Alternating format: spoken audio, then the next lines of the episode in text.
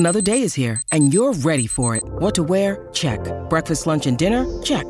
Planning for what's next and how to save for it? That's where Bank of America can help. For your financial to-dos, Bank of America has experts ready to help get you closer to your goals. Get started at one of our local financial centers or 24/7 in our mobile banking app. Find a location near you at bankofamerica.com/talktous. What would you like the power to do?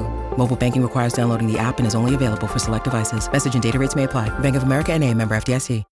When you need mealtime inspiration, it's worth shopping Kroger, where you'll find over 30,000 mouthwatering choices that excite your inner foodie. And no matter what tasty choice you make, you'll enjoy our everyday low prices, plus extra ways to save, like digital coupons worth over $600 each week. You can also save up to $1 off per gallon at the pump with fuel points. More savings and more inspiring flavors make shopping Kroger worth it every time. Kroger, fresh for everyone. Fuel restrictions apply. That cold case you're listening to? Nasty stuff. But you know what else is a crime? Missing even a moment of whatever you're doing to go on a drink run. Luckily, there's Drizzly, the #1 app for alcohol delivery. With Drizzly, you can compare prices on the biggest selection of beer, wine, and spirits, then get them delivered in under 60 minutes. So download the Drizzly app or go to drizzly.com. That's DRIZLY.com today.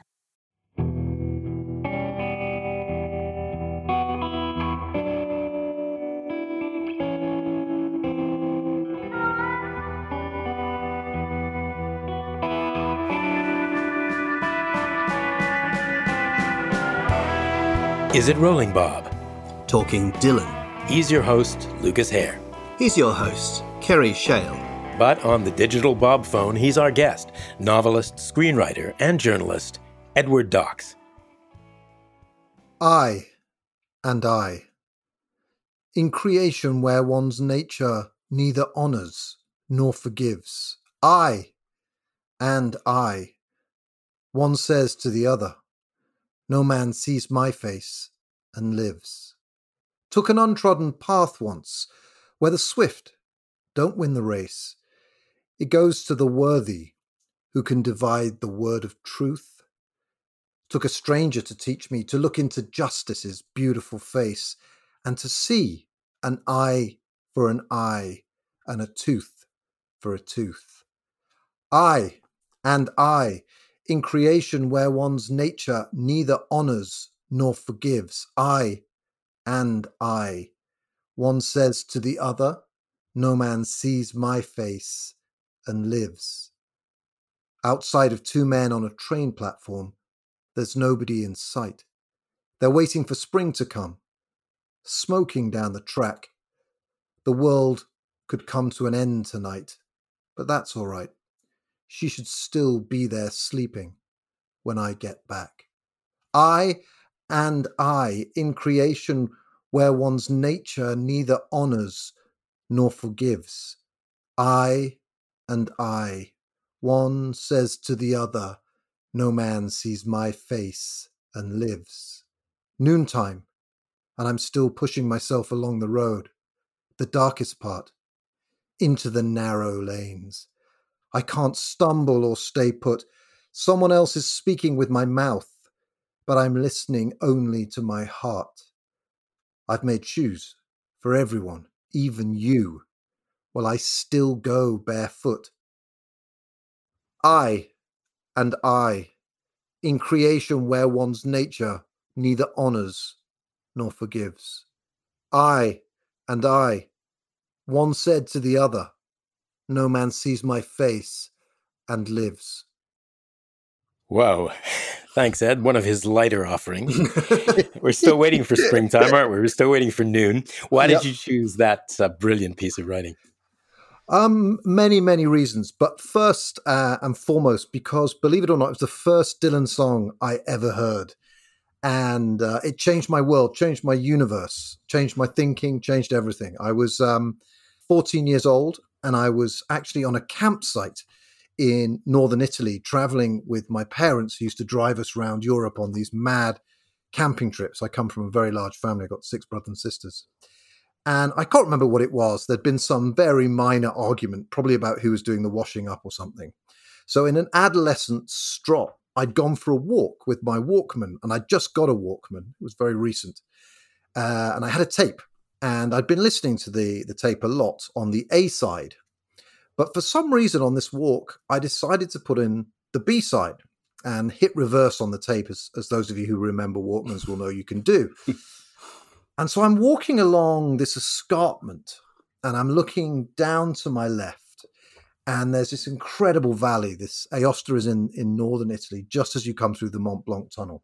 Mm-hmm. And it's twilight, and the sky really is sapphire, and you can see down into Italy through this valley. And I put this tape on and I hit play, and I hear the first bars of the song, I and I. And as you both know, that is just a life-changing moment. And it just starts with this great introduction of an incredibly rich and textured songwriter. And then we get to that chorus that I just read, I and I in creation, where one's nature neither honors nor forgives, I. And here's the line that chills you. One said to the other, no man sees my face and lives. And I thought, what the hell is this? What is this music? This is off the scale. And I could not believe it. And I put it on again, and I just couldn't believe the depth and strength and beauty and layered wonder of the thing I was listening to. I had no idea what it was about. And from that day on, really, I have to say I found almost all other music far, far below that standard. And it was as if I personally had found the music that I've been looking for all through my sort of years of being 10, 11, 12, 13. And, you know, I've been listening to, my mum and dad gave me the Beatles, and I've been listening to the music everyone listens to, but I've just not heard Dylan, or not consciously heard him. And then I put that on, and what a song it is. That was going to be my question. What did you grow up listening to?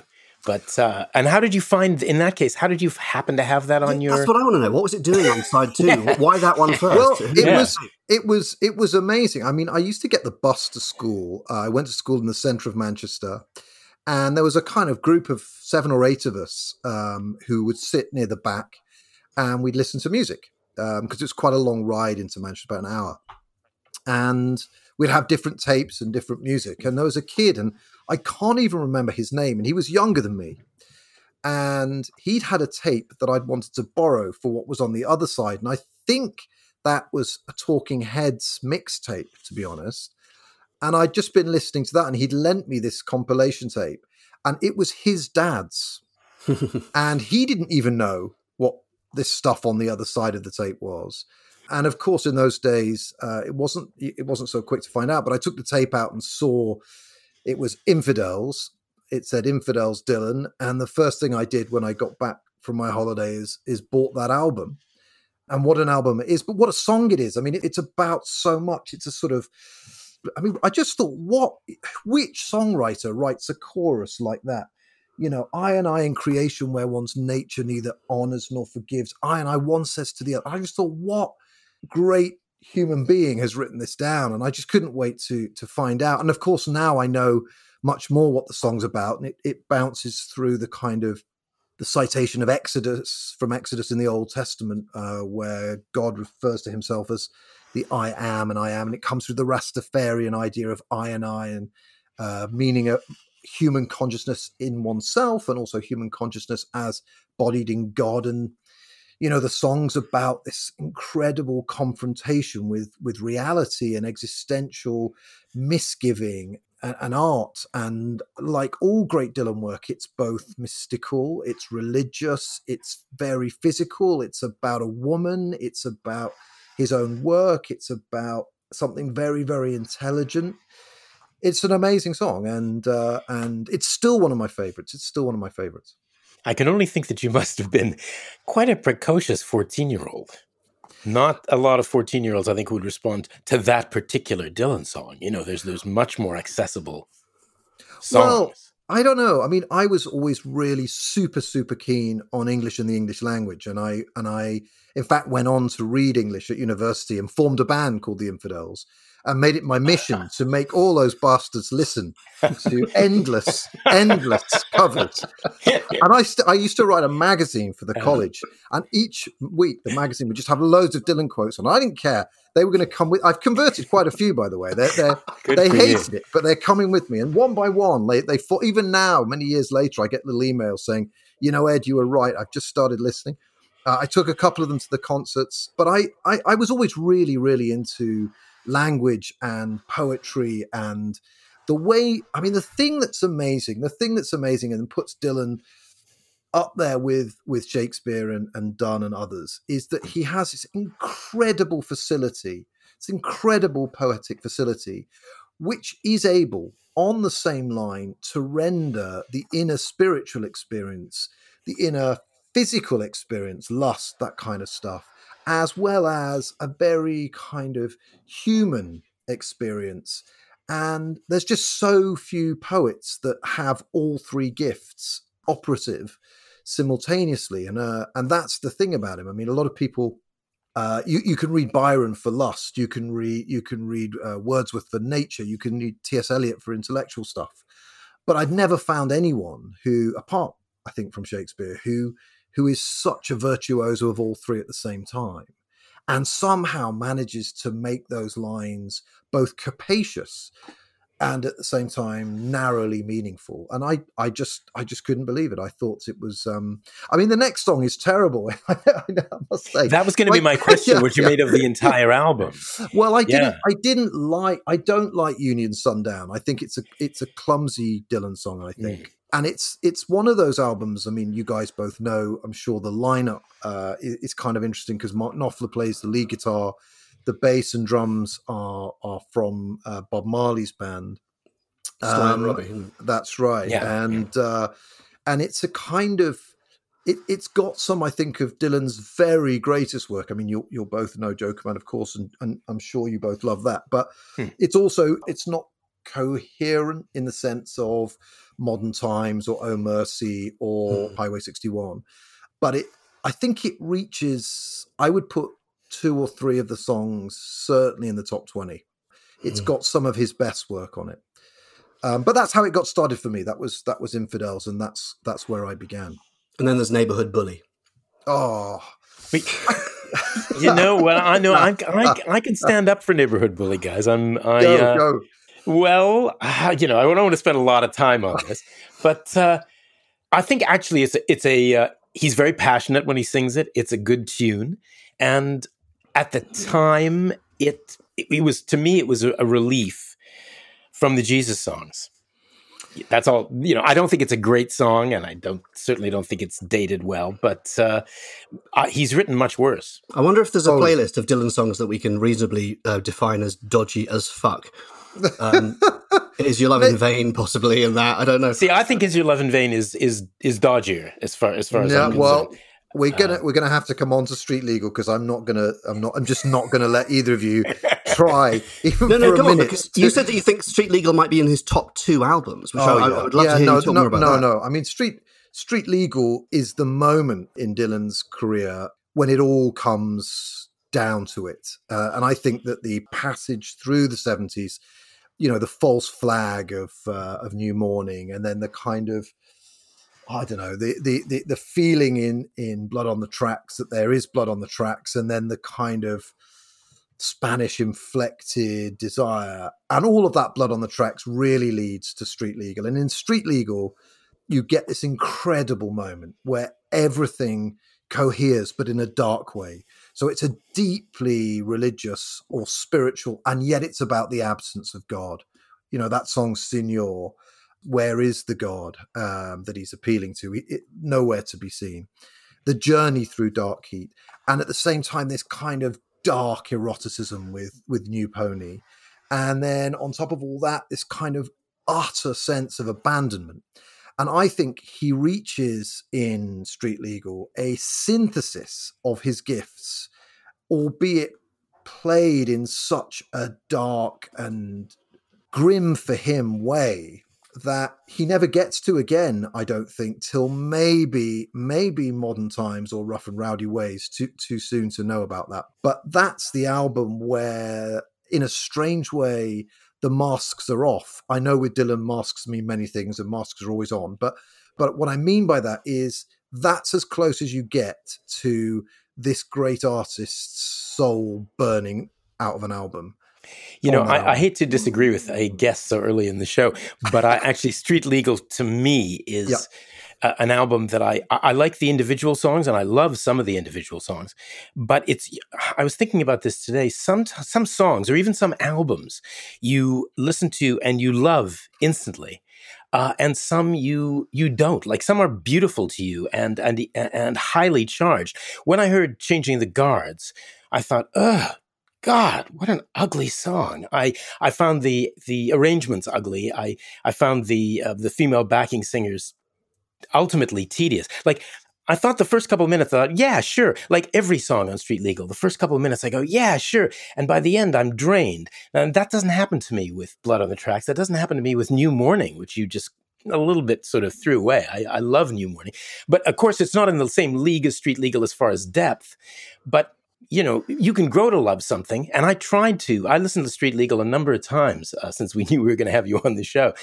And I still find it kind of exhausting and a bit embarrassing.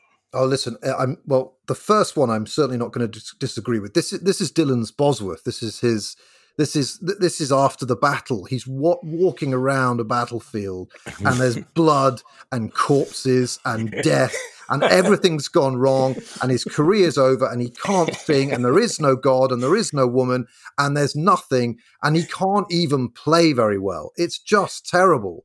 But somehow, in this darkness, he picks himself up and he starts to sing, and he sings 16 years. And what an amazing song that is, because really what it's about is, I've come all this way and I've now been taken off my horse and cut to ribbons, and I somehow have to rebuild. And you can feel the absence of God in that album, and you can feel his spirit desperate, thirsty. This is the valley of dry bone dreams. This is the end of the road. This is the place where I don't think he ever even dared go there again. It was so bleak. So exhausting, absolutely. Embarrassing, no. I think it's beyond embarrassment. It's not really something he's got control. Embarrassing is things like the bad tracks on Knocked Out Loaded, or where he completely balls is up Empire Burlesque. That's embarrassing, because embarrassment suggests a degree of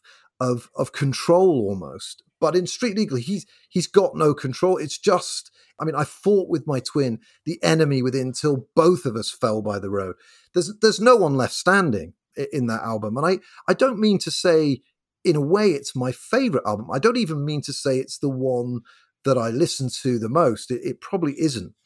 But it's the one where I feel greatest kinship with his artistic defeat. And I think that honesty doesn't come. I don't think he's as defeated again. The next time he's defeated, which is Down in the Groove, he doesn't try. He just, he leaves the battlefield and says, I'm going to have a cup of tea. But in Street Legal, he's not dead yet. Well, that's beautifully put. I couldn't argue with that, with the exception, I think, of Is Your Love in Vain, which I think is embarrassing and stands the test of time as a song in which I am embarrassed for him. But it's honest. There's no way it's not honest. And, you know, I take my hat off to him for that. But isn't an album, what is the album that you go to? I'm interested, because I say I don't go to Street Legal, and I probably won't go to it again for quite a while, for my Bob Dylan fix. You know, some days my Bob Dylan fix is one of the early ones. Some days it's Highway 61. Some days it's Together Through Life, which I think is a very listenable album. What's your go-to? Well, I mean, I've become one of those people who, it's so profoundly in me that I don't, if you ask me how does it feels like communing with somebody who in all seriousness is trying to figure out something incredibly profound about what it means to be a human being, and doing that through the medium of poetry, and actually through the medium of sung poetry. And so what I've done to myself is I have a kind of rule, which is kind of strange, but I stick to it, which is I have the whole of Dylan on shuffle, and I do it for precisely the reason you sort of intimated there, which is I don't want to have something I'm not going to listen to. And I know if I leave it up to me, I'll choose stuff. I'll choose albums and I won't go to. But if you have it on shuffle and suddenly, I don't know, let me think of a good example. Ugliest Girl in the World. Yeah, Ugliest Girl in the World comes on. And you've got this deal with yourself. You've got to listen to it. There's Ed. You've got to listen to it, man. You're not getting out of it. That's what we're listening to.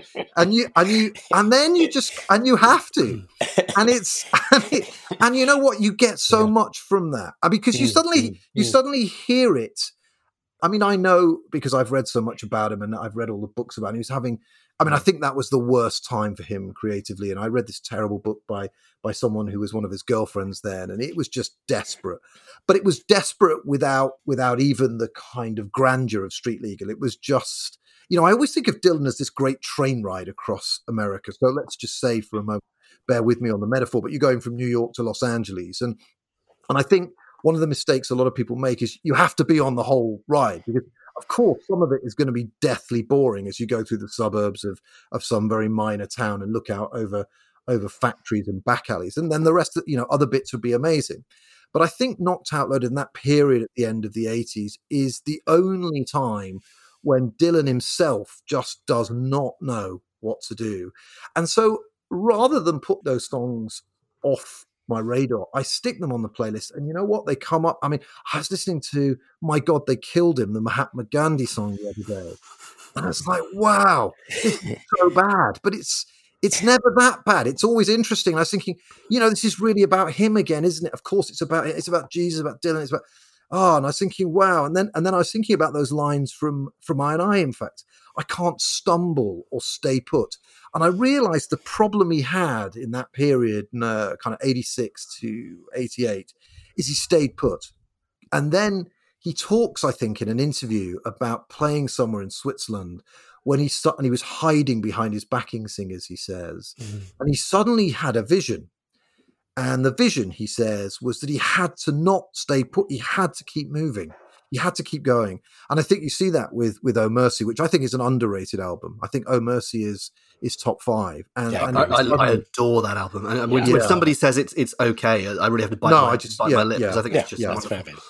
Yeah, I mean, and he comes back and he keeps moving again. But sorry, this is a long answer. I have them all on shuffle for the reason that if Dogs comes free on, then I'm just gonna have to listen to it. And there are lots of songs I don't like. I mean, there are lots of songs, I don't know how many he's written, but there's at least a third of his work that is not great, but it's always interesting.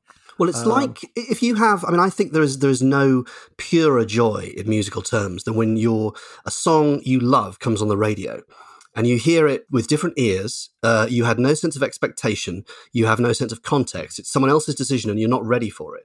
And it leaps out of the speakers and it exists only on its own terms. And I think you can do that with Dylan's output. Absolutely. If you put it on shuffle, and I'm looking now at my 94-hour Spotify playlists that available through our Spotify. My attempt to chronicle 1,350 songs into order of recording, and you put that on shuffle, and Clean Cut Kid comes along or something. And you think, well, that's not so bad, and it's particularly not so bad because I've not listened to 3 or 4 songs on Empire Burlesque already, and I'm depressed, you know, and I'm railing against mid-80s production because it just exists by itself, and it's a really, really instructive way to reevaluate art without sounding too pretentious, I think. No, I totally agree. I listened to Dink's Song today, which came up on some shuffle thing, Dylan's version of Dink's Song. And I had recently re-seen Inside Llewyn Davis and heard the beautifully, you know, recorded Marcus Mumford, Oscar Isaac version from the soundtrack album. And I remember I was listening to that a number of times because it was so beautiful. Dylan's version wipes the floor with that. It's so simple and rhythmic, and Dylan's voice, that's what it really is. They can't touch Dylan's voice with their beauty and their on-key singing. Speaking of, I'm going to lead in, Ed. I've taken something from your website about Dylan's singing voice, which we can all listen to as I recite it from your article, and then we can discuss it. It's about Dylan's voice. Imagine an Old Testament prophet come down from the mountains of the desert. Imagine he has 70 years' worth of visions to impart. in rich and vivid verse, visions comprised for the most part of searing and timeless human truth about love and God and man. But imagine that he has neither heard nor spoken a single word during his many decades alone, that his voice is therefore as cracked as the tablets he bears, and as croaky as the rocks among which he has lived, and that furthermore, he has no sense of the speed, nor the sound, nor the stresses, nor the syntax of conventional speech. Now, imagine that a joker selling ecstasy tablets and helium balloons has waylaid him on the way to the amphitheater. And finally, imagine that when he, at last, steps up before you to discourse upon what is undoubtedly the quintessence of existence, he chooses to do so by intoning through a hookah pipe, using only the five notes of the pentatonic scale. That is what I mean by Dylan singing. Those are your words. That's kind of it, isn't it? That's kind of it. I mean, it's so amazing and bad and wonderful and exhilarating. I mean, one of the great joys and pleasures of my life is going to concerts with people who've either only seen him once or not seen him at all, and just watching their faces when he stumbles out looking like, like King Lear in some really minor play set in the deep south. Some old man who's usually plays the fool has been asked to play King Lear, and he's punch drunk because he's been boxing all day and drinking and sobered up. And then he kind of staggers out from the side, and he's much shorter and kind of his hair's like this kind of weird cockatoo frizz crown, and he can't find his harmonicas, and he doesn't know when his guitar is, and he walks past the mic like he's never seen one in his life, and the band's all playing the wrong notes, and no one knows what the hell is going on, and it's pitch dark, and then suddenly somewhere a spotlight comes on, and he stands forward and he says something like I, and you're just like, whoa, what? And no one knows what song it is, and the band's lost and he's lost. And then gradually everything comes into focus and you watch this man. The concerts, I've been to hundreds, and they're just, for me, it's religious. It's like going to church. I mean, I'm completely not religious. This is the closest I come, but it's, some days it's awful. I've been to some real baddies, but the days that it's good, it's off the scale good.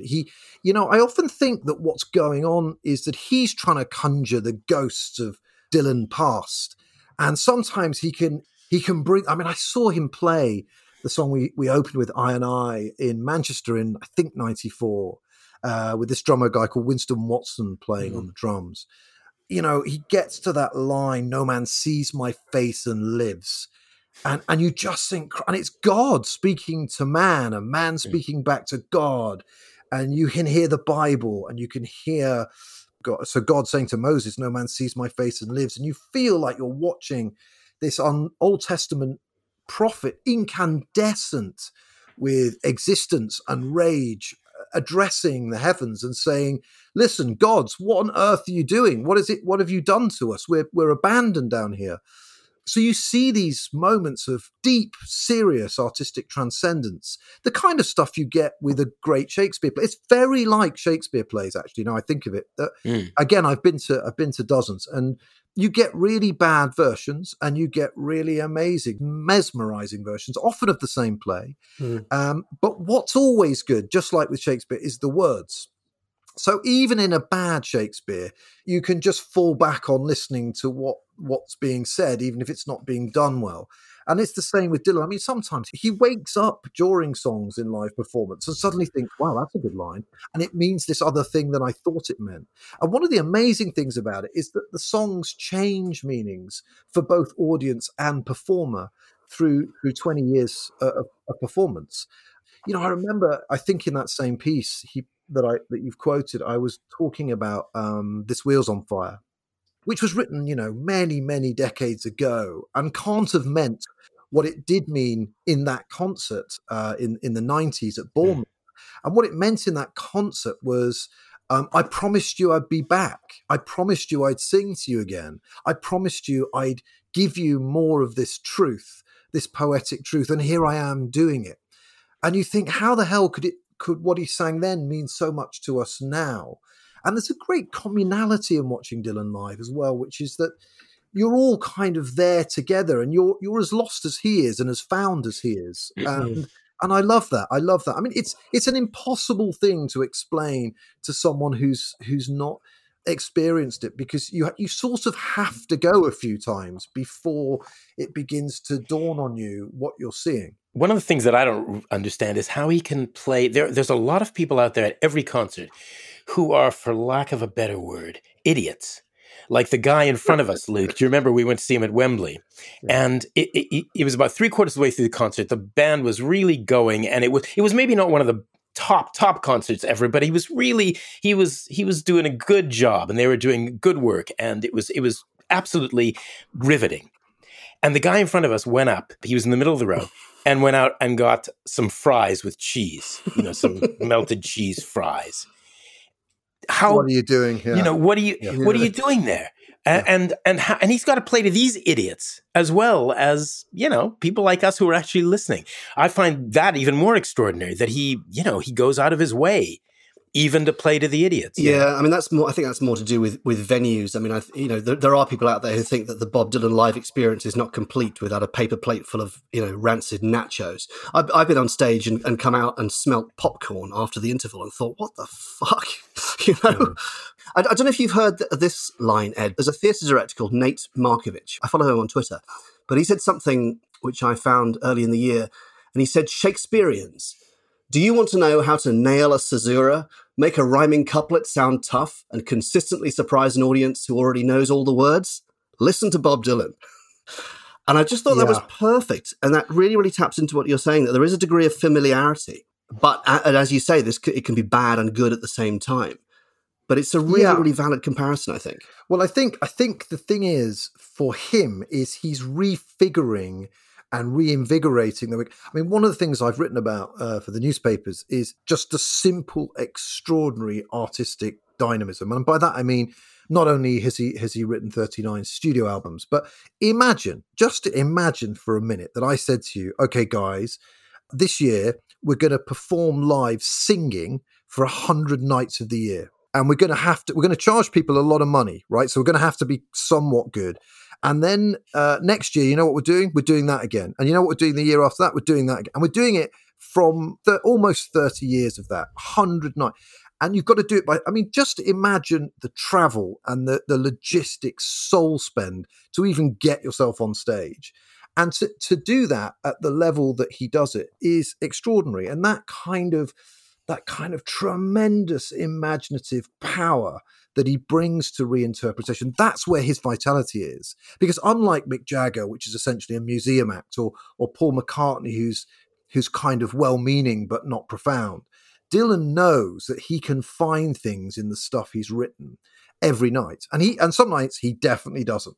But on the nights that he does, he's bringing this tremendous imaginative power to self-revelation in order to find again something truthful to share with you, something that's full of feeling and insight, but something that's not delivered at the expense of intelligence or subtlety or wit. And that's because he's forcefully and seriously engaged with the quiddity of life, with the real business of life. And I think that that's what makes him Shakespearean. It's a similar kind of massive, lifelong, serious engagement with human truth, with love, with death, with spirituality, the bridge in between. And that's what you're there for. That's what you're watching. And he has to find it too. It's in his words. It's always written in, because as you know, he packs his writing from all over, from the Old Testament. There's tons of Ovid in it. I mean, if you listen to something like As I Went Out This Morning, it's almost word for word Ovid. But then there's the Rastafarian stuff I've just talked about. And then there's all the Christian stuff. And then there's endless iterations of the poets that he reads. So the work is so rich that when he's up there in the lights, trying to find his way through the Old Testament storm, he just suddenly the lights go on and he gets it, and you hear some. I'm sure you both know this, but the funny feeling you get when you hear a Dylan line, and I've never understood that before. Of course, it's about that. It's not about what I thought. It's about that, and that's like Shakespeare. You're halfway through a Hamlet soliloquy, and you think, of course, I'm an idiot. It was about that all along. And I think that the other thing that reminds me of Shakespeare is if you see a bad one, you still go back. I mean, the first time I saw Dylan was in 1991 in Hammersmith. He was awful. There's no two ways about it. He was utterly appalling. I went again 2 years later, and then 3 years later, and then 1 year later. And he progressively got better and better for about 10, 15 years. But I was thinking to myself, is there another performer where I do this, where they started off the worst thing I'd ever seen, and I'd still go back willing them to get better because I could see that they had it in them to do so? I saw him once. I can't remember what. I saw all those Hammersmith shows in 90 and 91, and then in 93, I think he was back. Yeah. And I saw him come on. And he'd obviously just lost the harmonica key that he needed. He couldn't find it. I don't know if it was G or C or whatever it was. He just couldn't find it. And he'd been pottering about, you know how he sort of potters about in the semi-darkness. Yeah, yeah. And he just couldn't find it. And so the band were playing, and they'd been on the third loop through, and no one knew what was going on. And then he found a harmonica and started to blow it. But it was clearly the wrong key. And you could see the band like slightly thinking, do we switch keys, switch songs, stop, what do we do? And he just started playing the whole thing in the wrong key, and they all started to move around. And then he gave up. He just took the harmonica out, put it back down again, everyone back into the same key and start playing it again. It was just unbelievable. Well, you can do that. I mean, I think that the King Curtis's saxophone solo in Respect is in a different key from the rest of the song. I mean, these things can work. But or you can be like Van Morrison. I saw Van Morrison once say, "This is the wrong key. Harp, bring me another harp," and started yelling at his roadies, and people were scrambling around, and he never did get the right one. And probably, the apocryphal story about people, the roadies doing unspeakable things to Van Morrison's equipment, harp. But anyway, he just, it was chaos, but bad chaos. It wasn't entertaining chaos. In fact, he lost the audience. Whereas Dylan, when he does that, you're on the edge of your seat. Yeah, you're leaning in. You're like, you're waiting for him to find it. I can't remember which concert it was when he was playing "Don't Think Twice," and I heard that song for the first time, and I thought, not for the first time. Sorry, I mean I heard the line, what it meant for the first, and I suddenly realised it meant, And this is the other thing that binds him to Shakespeare and Donne and the great writers, is he got four meanings out of a single line. So he got, do think twice, it's all right. Do think twice, it's not all right. Don't think twice, it's all right. And don't think twice, it's not all right. And you could feel all four meanings present as he sang it. And it suddenly dawned on him what an amazing line that is as well. It's all in the delivery. That's the wonderful thing about seeing him live, is when something makes Dylan smile, to me, it's like the skies part and it's sunny all of a sudden. Somebody was banging out a really fabulous organ solo in concert, but Dylan's eyes lit up, and he grinned from ear to ear for a long time, and he was sort of bopping along and just really enjoying himself. And Bob doesn't allow himself, I think, the luxury of showing the audience his enjoyment. That's very rare. And so when you see it, it's just, he loves us, or there's something so wonderful. It just to see that on a grainy YouTube video absolutely made my day. It's that feeling like when he makes a joke on Theme Time Radio Hour or something, isn't it? It just brings him back down to earth again. Well, I've almost done myself physical damage when he jokes on Theme Time Radio Hour. I throw my head back and hit it on the wall, because it's so funny to hear. It's like God joking. Yeah. Yeah, it is like that. But he's so warm and wry and collusive and intimate. And you get a sound of what he must be like to talk to.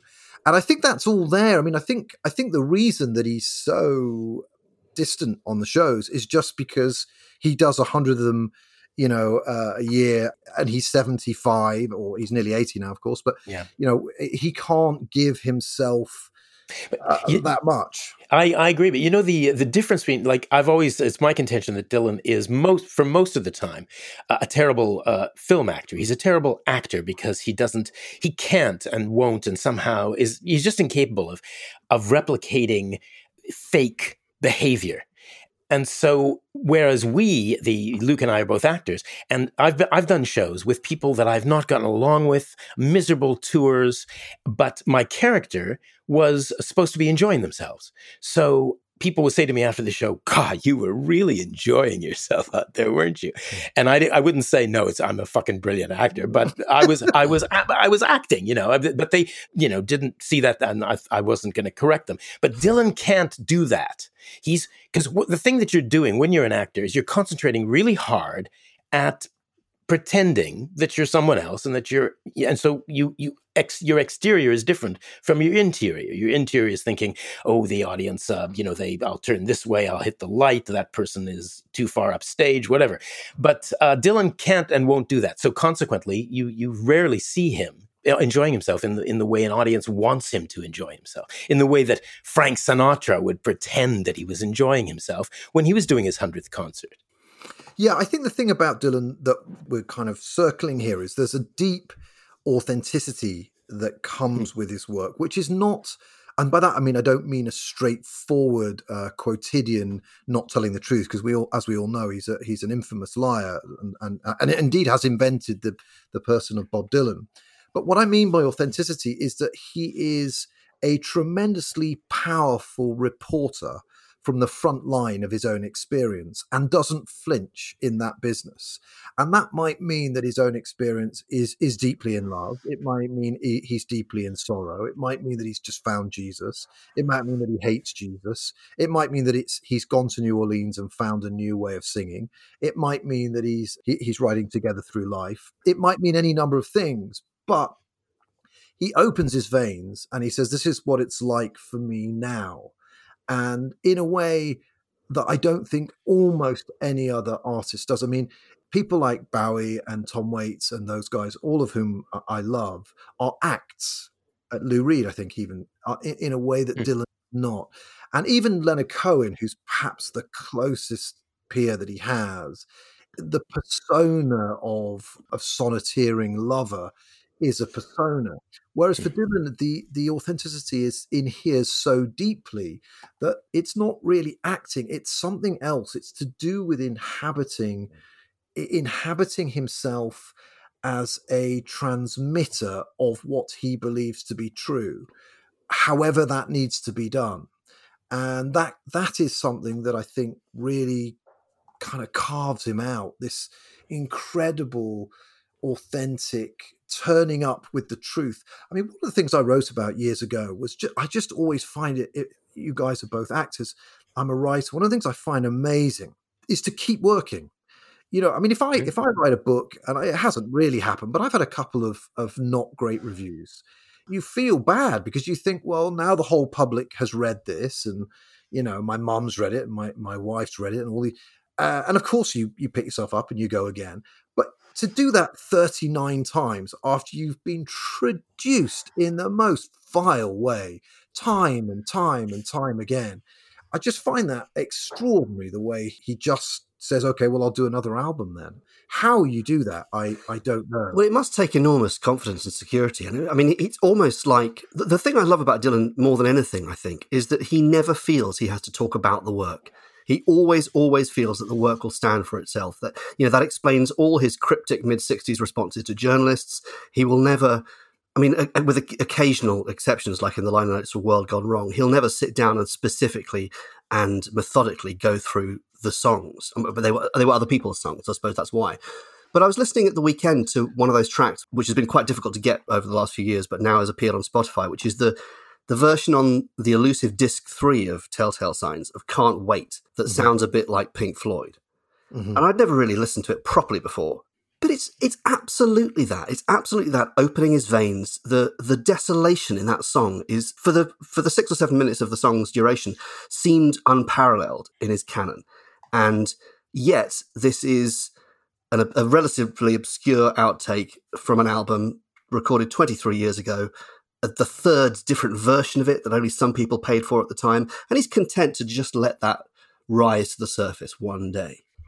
It was really sad when he stopped trusting himself until, you know, he wrote the song Trust Yourself on Empire Burlesque. And I think that was possibly directed at himself because of course he was lost. And it's really sad when Dylan becomes inauthentic, which I think the songs on, say, here's the, you know, Empire Burlesque discussion. The songs are, a lot of them are fabulous, but the you know, he didn't trust himself enough to put his foot down about the god-awful production. Empire Burlesque is also, I think, an underrated album. I think there's a lot on there that's tremendous lyrically. But as you've just said, I think what happens when he comes to record that is he doesn't know where to go musically.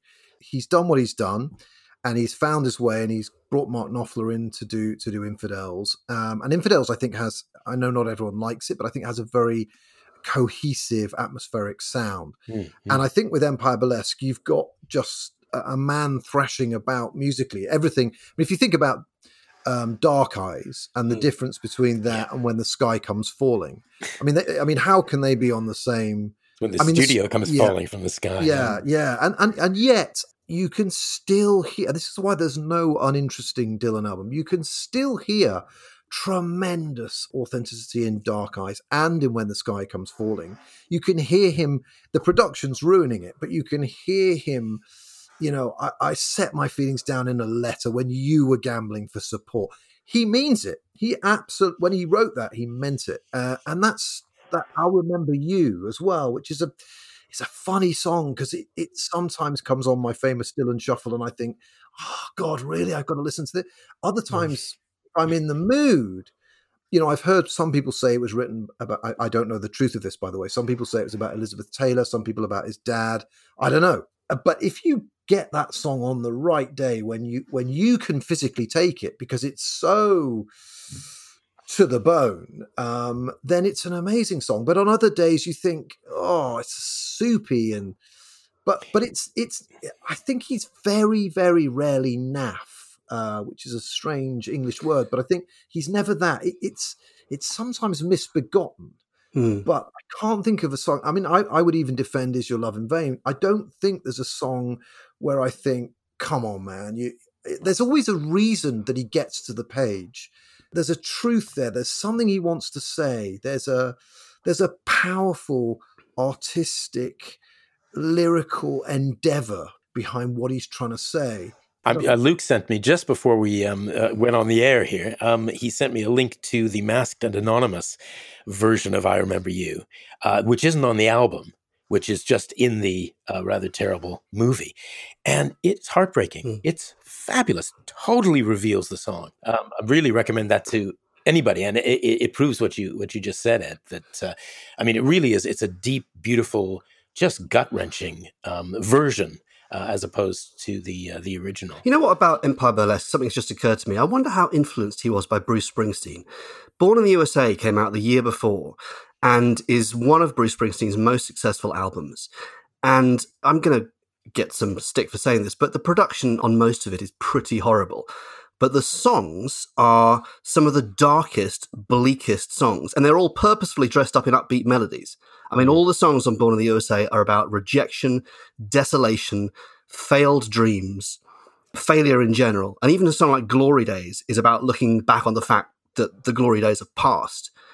And, you know, and it's all dressed up in this very poppy, very mid-80s production. And it was incredibly successful. And I wonder if he thought he could do that. I don't know. Well, he must have. I mean, he hired Arthur Brown and he knew what he could do. So, and he was keen for a hit, wasn't he? I'm going to let you correct yourself to Arthur Baker, so I can.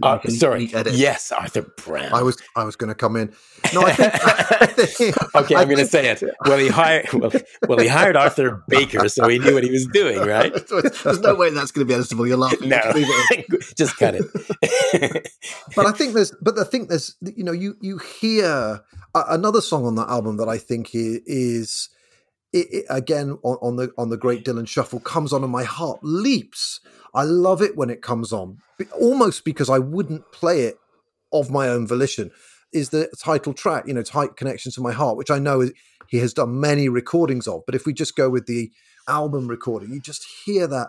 I can still hear his voice crying in the wilderness. What looks large from a distance, close up, ain't never that big. You see and hear him.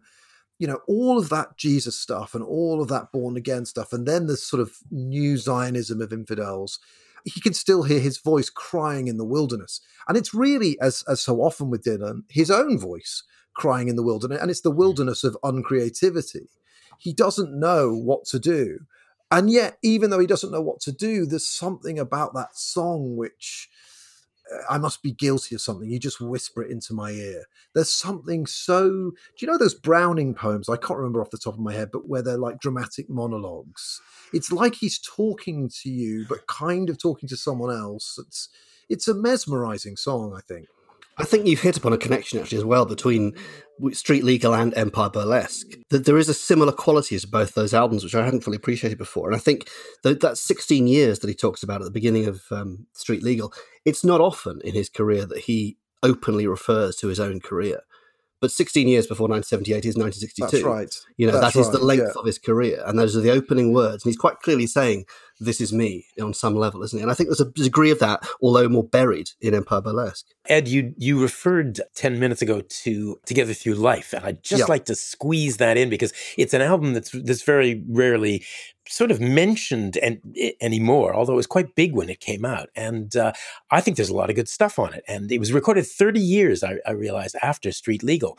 And he'd stopped, you know, he was no longer in that dark place.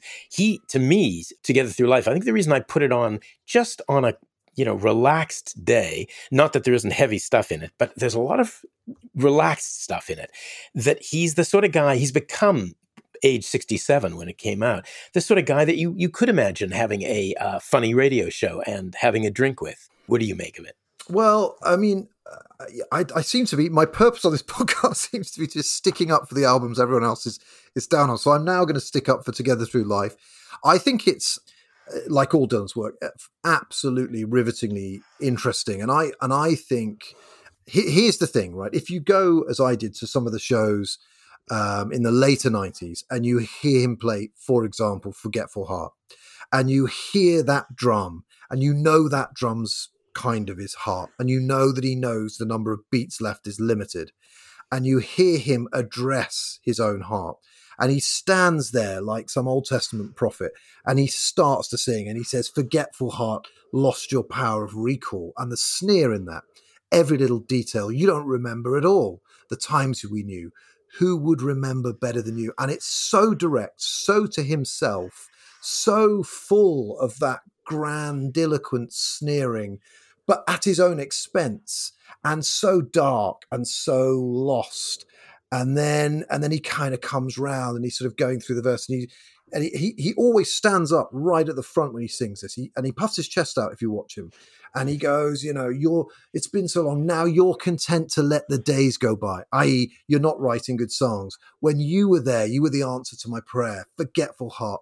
And it's a companion song, I think, to Heart of Mine. I love it when he talks to his own heart. And it's about precisely what you're talking about, which is, has he lost it again? And I think that song lifts the whole album. But I would also absolutely defend three or four other songs on that. I mean, I think Beyond Here Lies Nothing is a tremendous song. I don't love the music again, but it's got this kind of, I don't know, it's got a kind of, what does he sing? I'm trying to remember the words now. My ship is in the harbour and the sails are spread. Listen to me, pretty baby, lay your hand upon my head. It's like I'm ready for death. There's a lot more darkness in there. There was another line about the mountains of the past. Mm. He's talking, as he's always talking, about his own work. And the thing about a Dylan album, which is a kind of 6 or 7 on 10, is we're always talking about them. If we go backwards, there's Modern Times, which I think is in the top 5. And then if you go forwards, there's now Rough and Rowdy Ways. So, of course, we're sort of slightly down on Together Through Life. But if anybody else had written even one of those songs, we'd all be having babies for them. It'd be like, wow, he's really woken up. Oh, my God, Neil Young's back, or whoever it would be. Whereas for Dylan, we just kind of take it for granted. And I think the great Dylan's shuffle thing, so if I Feel a Change Coming On comes on, the last part of the day is already gone, and the way he says that, the way he sings that, and he keeps saying it, it's like an incantation. And I think it's an album much more about death than people think, because it's jaunty, But actually, it's Dylan talking very much as though, ain't no use in dreaming, I've got better things to do. Dreams never worked out anyway, even when they did come true. He's talking about his whole life, and he's preparing to die, I think, in it, as I think he is in a lot of these albums in the last 10 years. But I really like Together Through Life, and I think it's one of those albums which you both must know, this weird feeling, man, when you're 30 years of your life pass and someone makes you listen to, I don't know, Pat Garrett and Billy the Kid, and you haven't, I haven't listened to that album for 20 years, and you sit down and you listen to it and you think, oh my God, it's much better than I thought. Or suddenly you get to the end of Under the Red Sky and you've not listened to that for ages. You think, it's not as good as I remember. And the thing about Dylan's work where you have to be humble in a way is you never really know if it's any good till years pass. I mean, I didn't really love Street Legal until I began to think upon his plight and see him in the battlefield, of his own life, and see him laying down low in the reeds without any oxygen. When I started to hear what he was saying, my admiration for him went up. And Together Through Life is a bit like that. I think the jauntiness of the music is the thing that takes us away from... It's similar to Empire Burlesque, actually, now we're talking about that. The music is not commensurate, I think, with the words, or not always. Yeah, they don't always fit. To me, it's like, when he went and studied with Norman Rayburn, yeah. And he learned how everything exists at once, and looking at different angles and time and is a construct. But the music is like that, I think, on Empire Burlesque. And it's very difficult for me to get through that for Empire Burlesque. I try to listen, but after about... The problem with...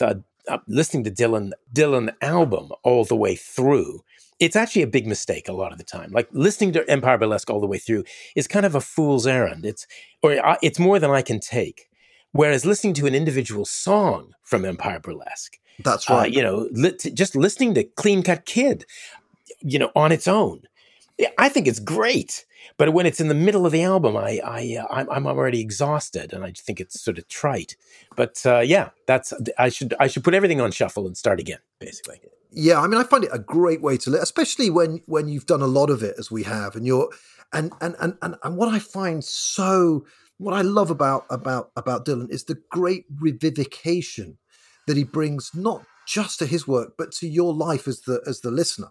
Because he's about reinvention, he's about revivification. He's got this incredible ability to, even when he just lie down and die, man, you're 75, you've done the best work in the world. He says, no, I've got another album. I've got this new thing called Rough and Rowdy Ways. You've got to listen to it, guys. And you're like, whoa. And we, as humble partakers in his art, get some of that intravenous, whatever it is, intravenous revivification into our veins. So I'm sitting around like listening to that thing on the train. Everyone's in masks when it came out. And I'm thinking, my God, this man's alive. This man is so alive. And it made me feel revivified, made me feel like, okay, you've got to keep going. You've got to be not afraid. You've got to turn up. For me, that's a blank page. For you guys, it's a new show. Turn up. And damn well do it, and you listen to that thing, that amazingly haunting song where he talks about he's been putting livers and hearts and bones, yes, and he's got it all together. And you realize he's not lying. It's just that's how he somehow got it. My own version of you. I'm trying to remember the word. It's the album I know least well because I just haven't had enough time to listen to it. But when he says all through the summers, that's it, I've been visiting morgues and monasteries, yeah, looking for the necessary, and that's about songwriting. And somehow right at the end of his life, he's got a Frankenstein and he's put it all back together and he's got electricity and he's jump started it, and the damn thing's standing up and staggering through the world again. And you're like, wow, he's done it, he's got himself going.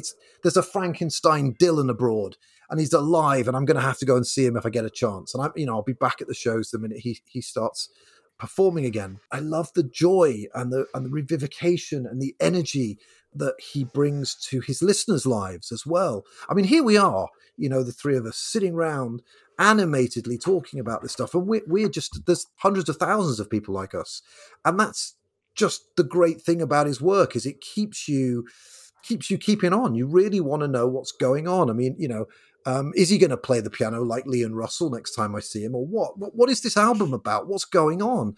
And he's brought it to life, and he's spared no expense, and he's done it with decency and common sense and all the things he says. And here we are. And he's like, yeah, but in the wee small hours, I did this, man.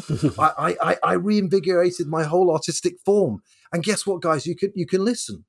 And I love that. I think that's a profound artistic gift to give to your generation and the generations to come. And that's why I think he if anything, I was joking in an email to you, I think he's underrated.